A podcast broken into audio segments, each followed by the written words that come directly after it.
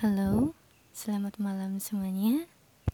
Kembali lagi di podcast ini bersama saya Devita yang sebelumnya pernah mengisi podcast ini juga dengan cerita pertama kali saya bisa melihat mereka yang kalian sebut hantu dan terus punya teman yang gak kelihatan yang sampai sekarang masih sama saya terus saya berharap ketika kalian mendengarkan podcast ini, kalian dalam keadaan baik-baik saja, sehat-sehat saja, selalu semangat dalam melakukan hal apa pun itu di setiap harinya.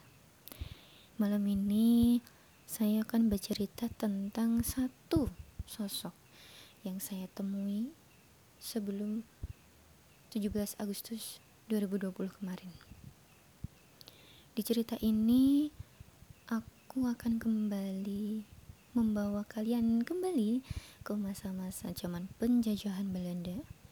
Kalian kalau nggak ingat bisa tuh buka-buka baca buku baca SMP atau SMA, SMK mungkin SD juga ada kan zaman-zaman zaman penjajahan dulu.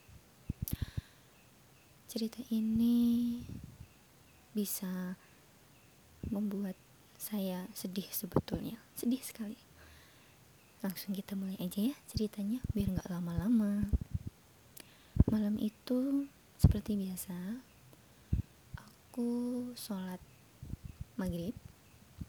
Setelah sholat maghrib saya biasa baca Al-Quran. Dan tentu saja teman-temanku yang gak kelihatan sudah sudah ada di dalam kamar ya seperti biasa. Ketika saya baca Al-Quran mereka langsung senyum seneng gitu. Nggak tahu kenapa. Mungkin mereka ya mungkin Al-Quran itu bikin kita seneng bikin kita bahagia ya kan guys? Terus setelah baca Al-Quran biasalah balas WhatsApp buka Instagram Facebook atau baca-baca berita di HP ya buka-buka sosial media lah. Terus habis itu udah naruh HP balik deh itu ke arah pintu. Noleh akunya. Dan ternyata ada satu sosok yang wow ada yang baru nih. Apa tuh? gitu. Ada satu sosok yang bule. Ternyata dia bule. Cowok bule. Terus teman-temanku gini Devita itu siapa? Kita nggak kenal. Devita dapat dari mana tuh. Mereka nanya aku aku nanya siapa coba guys? Coba kalian bisa kasih tahu. Kalau mereka nanya aku aku nanya siapa? Habis itu dia diam aja gitu diam nggak nggak kasih respon apa apa ketika aku ngeliat dia. Terus setelah beberapa menit itu azan isya. Nah saya nunggu sebentar untuk nunggu ikomah ya di kamar itu ada berlima. Kita berlima di situ dan aku masih mikir dia itu datang dari mana? Kok beda dari teman-teman aku yang lain? Gitu. Oke okay, aku akan komunikasi sama dia nanti setelah sholat kita. Setelah iqomah selesai langsung aku sholat uh, isya langsung doa seperti biasa. Dan masih dalam pakai mukena ya masih pakai mukena. Aku langsung tanya ke dia. Coba komunikasi sama dia. Dia senyum. Diem ketika aku ajak senyum dia juga senyum. Gimana tuh guys? Habis itu teman-teman aku tuh pada ngelindungin maksudnya ada di kanan kiri aku dan satu di belakang. Kan teman aku tiga jadi mereka seperti melindungi aku gitu. Kayak mau apa jangan sampai ada terjadi sesuatu gitu sama Devita. Mereka so sweet banget ya guys ya ampun sampai ngelindungin aku gitu. Kita kayak Blackpink ya berempat ya. Kayak mau nyanyi gitu berempat gitu. Yang nonton satu gitu satu cowok. Oh, ya ampun. Habis itu aku coba buka gerbang dialog sama dia. Terus aku tanya aku pakai bahasa Inggris ya tanyanya. Pertama pakai bahasa Inggris karena aku pikir waduh dia bule kalau nggak bisa pakai bahasa Indonesia gimana? Gitu.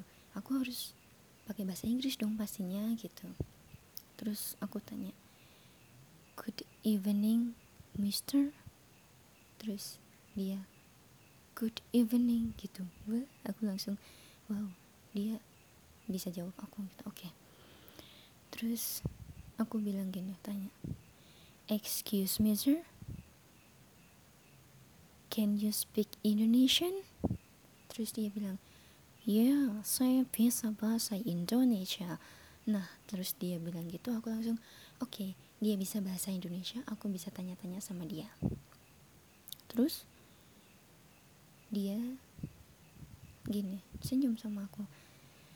Terus aku tanya maaf Mister kenapa ada di sini apakah ada sesuatu yang ingin Mister sampaikan ke saya terus dia gini Iya, saya minta bantuan Nona. Nona, tolong bantu saya Nona. Gitu dia bilang. Terus, maaf sebelumnya, aku bilang gitu. Mister dari mana? Mister namanya siapa? Terus dia bilang, nama saya Robert. Robert. Saya cari England. Ya, dia dari England oke okay. terus aku tanya sama dia apa yang bisa saya bantu ke mister gitu setelah aku tanya itu tiba-tiba ya guys dia senyum terus aku tuh langsung dibawa ke masa zaman penjajahan Belanda. Coba.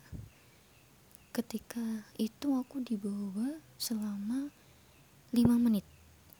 Kalau bagi orang yang bisa melihat mereka ini namanya adalah astral projection. Jadi kita bisa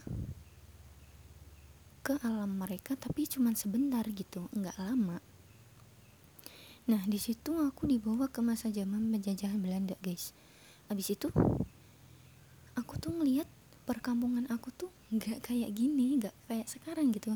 Ya iyalah kan itu tahun 1942 coba kita semua belum lahir guys. Indonesia aja belum merdeka gitu. Habis itu aku ngelihat um, kan sekarang masjid ya di tempat aku tuh sudah menjadi masjid ya. Dan di astral projection aku itu tuh aku melihatnya masjid itu tuh tanah kosong gitu. Lah bukan tanah kosong apa ya? Jalan gitu jalan buat menuju ke daerah lain mungkin ya kan ke kampung lain kalau sekarang gitu. Habis itu dari arah barat sisi barat aku ngelihat ada tentara Jepang itu loh. Pakai apa? Zaman dulu kan pasti pakai truk tank gitu ya mereka itu jalan pakai itu dan cepet banget. Habis itu kan di tempat di depan rumah aku itu sekarang kan sudah rumah. Tapi itu rumahnya dulu sebelum jadi rumah adalah tempat persembunyian. Jadi seperti gua gitu. Ya bukan gua ya apa ya e, tempat persembunyian para orang Belanda gitu. Habis itu aku ngeliat Mr. Robert itu ada di situ guys. Nah ada satu orang Belanda itu bilang kan ngeliat itu yang Jepang datang mau bunuh mereka. Mereka udah apa tembak-tembak aja tuh ke apa langit ya senapannya udah tembak ke langit gitu. Langsung semuanya kan pada bingung semua. Terus salah satunya bilang Nippon Nippon datang. Langsung pada lari semua. Kan orang Jepang dulu mang, dipanggilnya Nippon ya sama Belanda sama kita juga panggilnya Nippon kan? Jadi Nippon Nippon datang gitu. Nah di situ aku ngeliat Mr. Robert dia sembunyi tapi pengen ikut temannya itu keluar. Langsung dia keluar dari tempat persembunyian dari arah barat udah di apa senapan udah meluncur tuh. Udah tembak terus dia kena deh sama dia. Nah gitu guys. Terus setelah aku ngeliat Mr. Robert itu ditembak sama penjajah Belanda langsung aku dibawa ke tahun 2020 lagi guys cepet banget kan dari 1942 balik ke 2020 lagi oke sekarang aku ngerti dia ingin memperlihatkan bagaimana keadaan di zaman Belanda dulu ya jujur aku sempat mau nangis sih waktu dia ngeliatin seperti itu karena banyak juga pribumi yang harus apa bertaruh nyawa demi kemerdekaan Indonesia. Jadi buat kalian hargailah pahlawan-pahlawan kita karena nyawa pun mereka taruhkan untuk Indonesia. Sampai sekarang kita bisa bebas apa pun.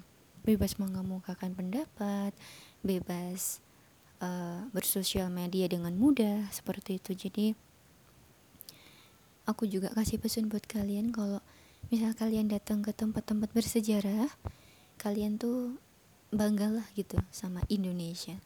Indonesia itu bisa merdeka dengan banyak pahlawan yang membela kita gitu tanpa dikasih apa namanya kemerdekaan dari negara negara lain. Jadi kita betul-betul rebut negara kita kemerdekaan kita. Nah seperti itu.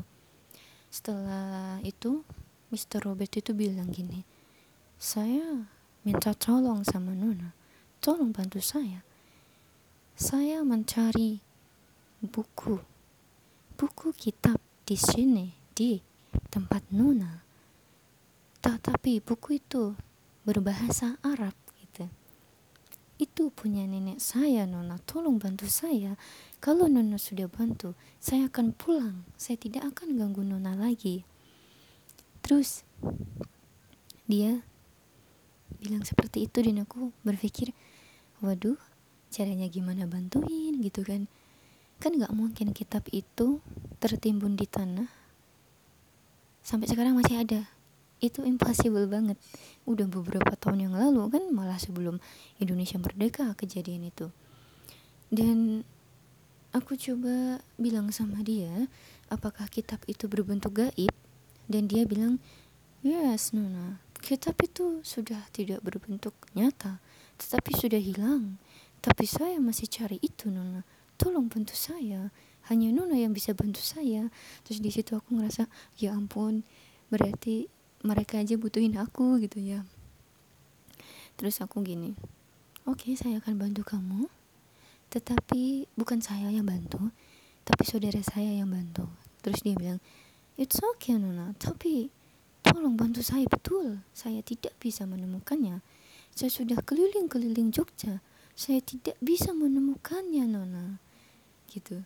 Terus aku nanya cara kelilingnya gimana coba? Gitu kan. Terus dia saya terbang katanya gitu. Saya terbang mengelilingi langit Nona. Terus saya sampai ke rumah Nona ada satu sesuatu yang membuat saya tertarik ke rumah itu dan ternyata Nona gitu. Terus ini maksud dia tuh gini lah teman-teman.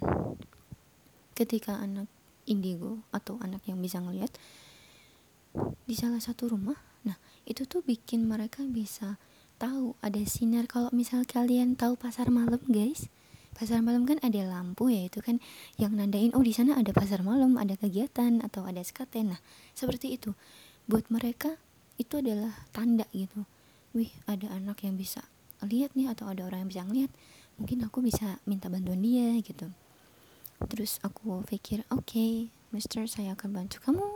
Uh, I will help you. And then besok kita ke rumah saudara saya gitu. Terus dia bilang oke okay, terima kasih Nona. Thank you very much gitu katanya. Oke okay, oke okay. dan malam hari keesokan malam harinya um, aku ke rumah saudaraku karena saudaraku juga bisa ngeliat. Dia bisa lebih lebih bantu bantu yang seperti itulah. Kalau aku sih nggak bisa ya jujur karena nggak mau ambil resiko yang terlalu tinggi.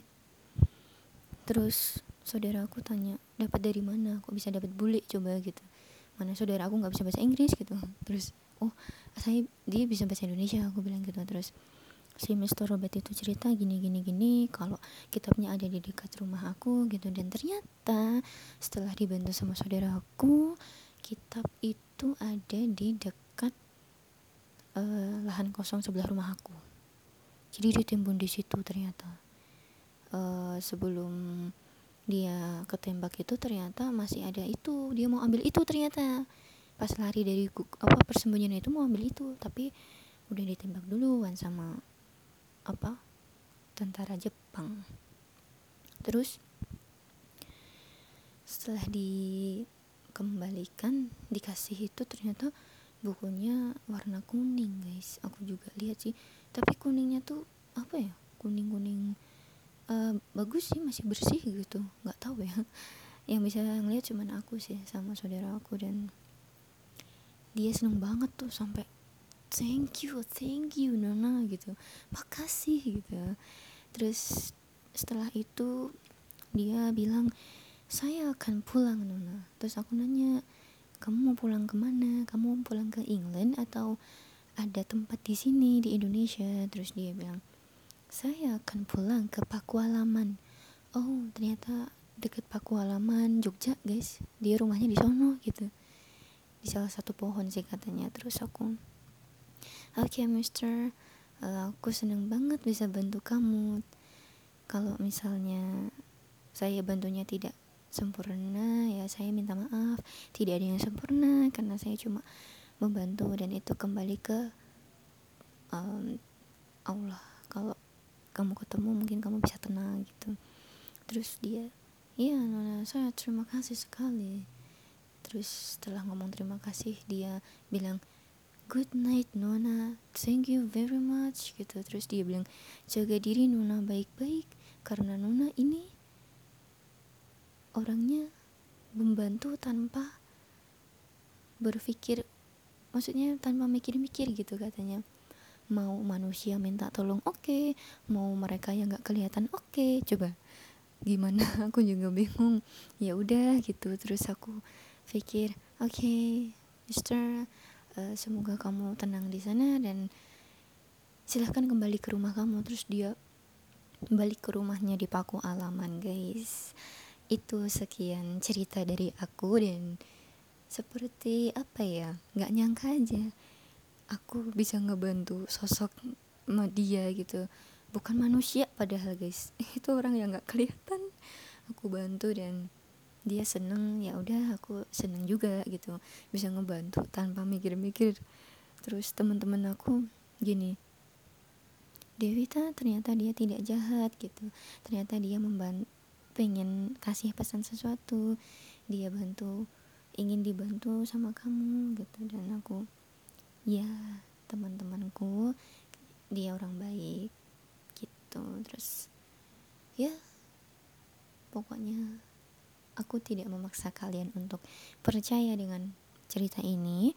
Tapi ini adalah berdasarkan pengalaman pribadi aku. Jadi kalau misalnya kalian nggak percaya juga nggak apa-apa karena itu adalah persepsi orang masing-masing.